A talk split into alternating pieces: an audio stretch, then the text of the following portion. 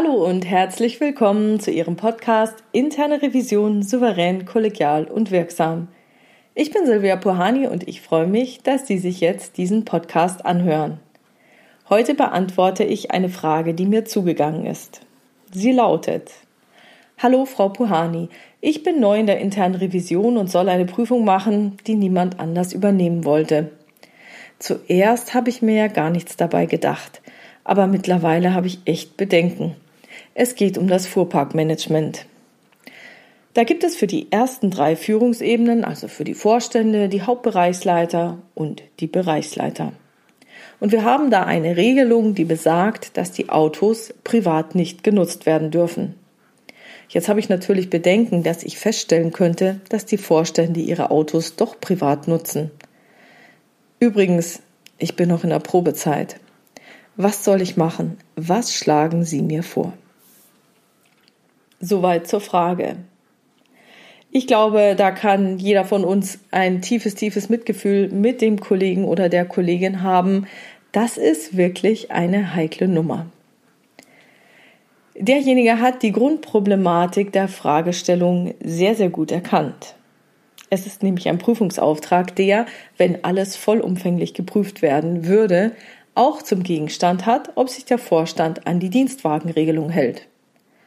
Und da der Vorstand ja der Chef der Revision ist, ist das für jeden Revisor ein super heikles Thema. Und wer sich in der Probezeit befindet, der sollte natürlich super aufpassen, dass er sich nicht mit den wichtigsten Leuten verdirbt. Natürlich kann man dann auch schlecht eine Prüfung ablehnen. Das wäre für die weitere Karriere nicht wirklich förderlich.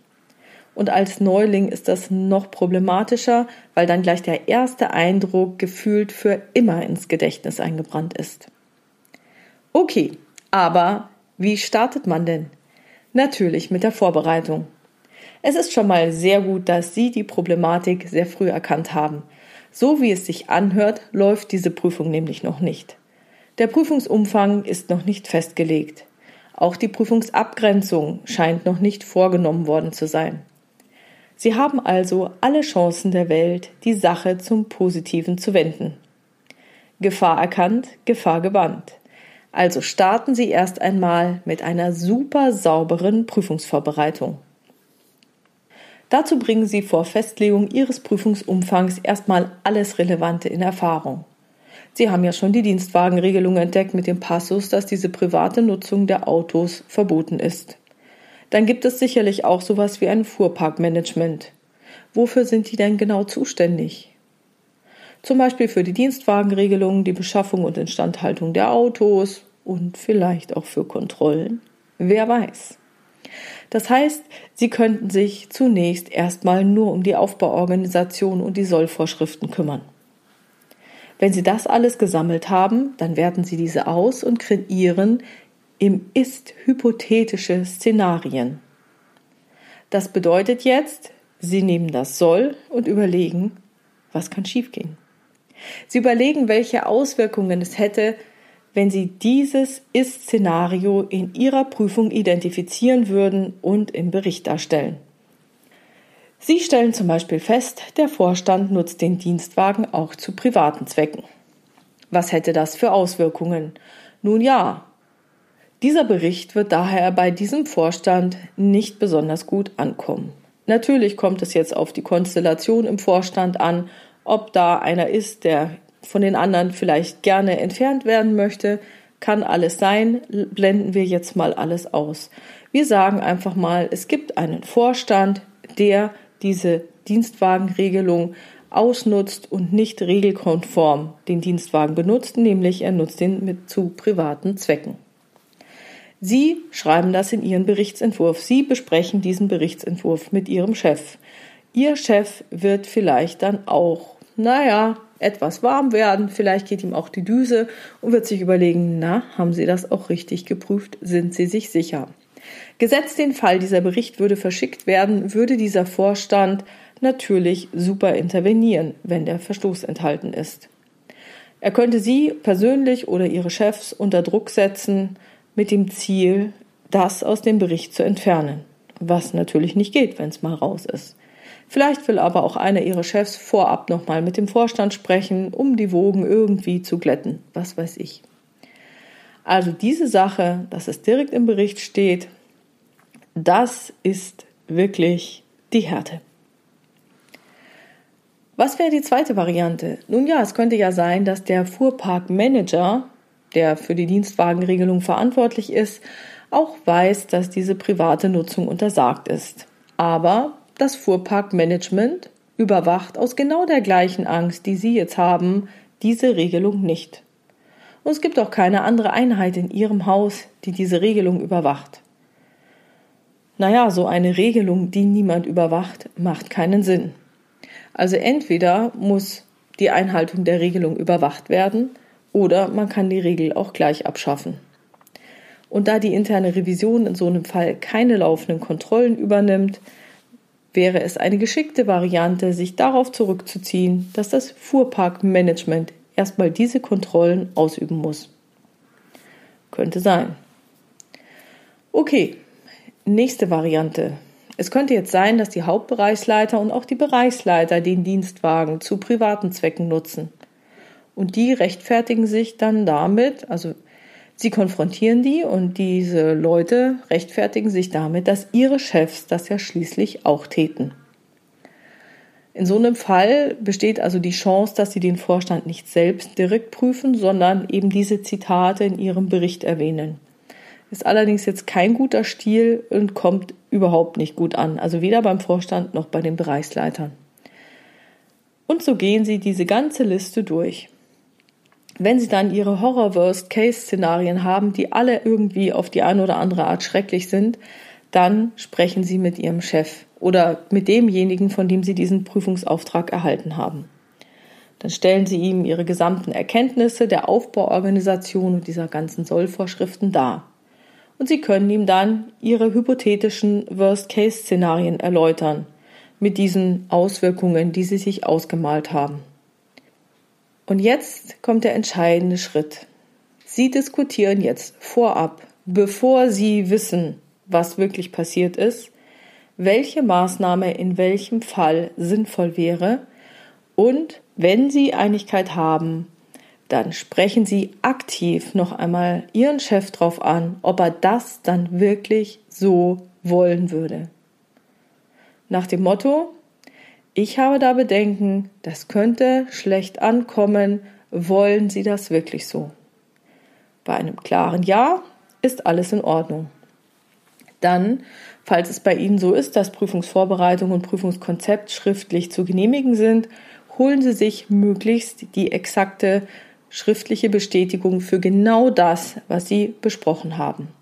Das heißt, Ihr Chef bestätigt schriftlich, dass die Prüfungsabgrenzung genau so, wie sie jetzt passiert, gewollt ist und dass er sich über die oben beschriebenen Auswirkungen im Klaren ist.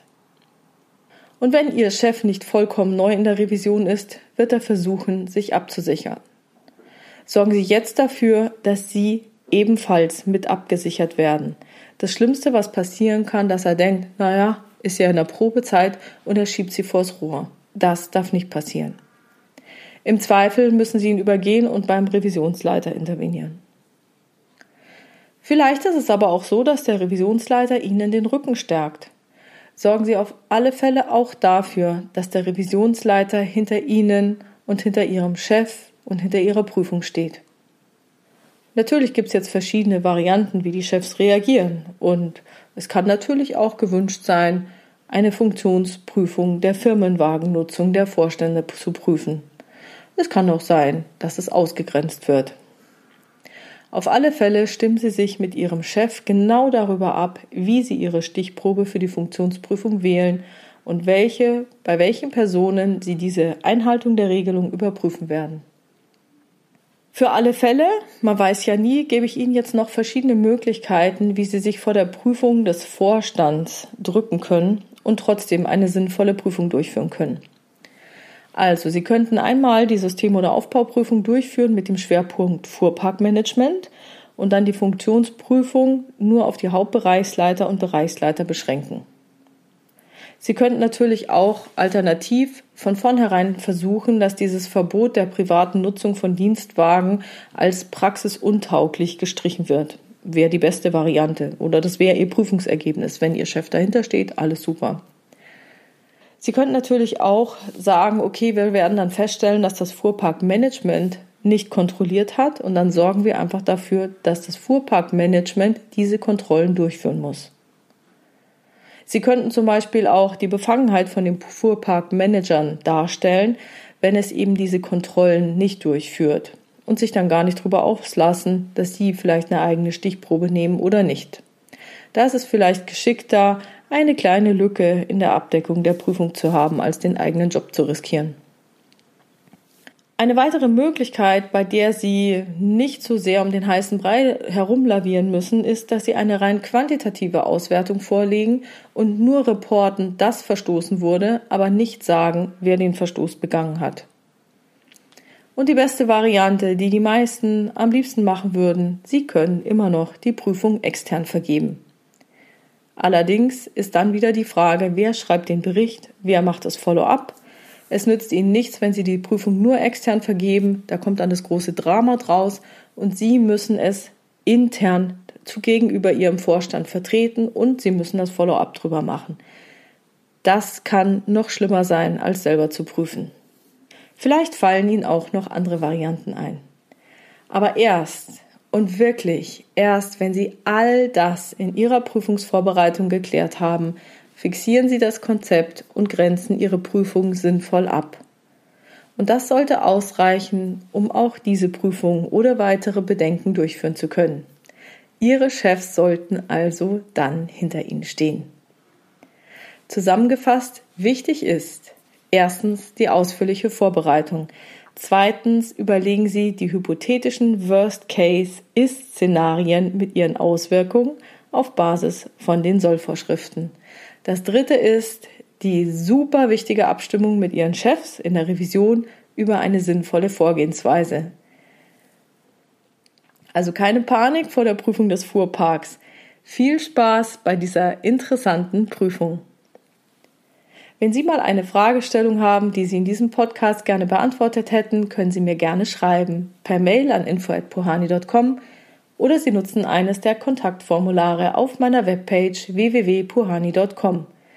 Wie immer mit einer offenen oder einer anonymen Variante. Und wie auch in diesem Podcast geschehen, werde ich diese Fragen bei Gelegenheit aufgreifen.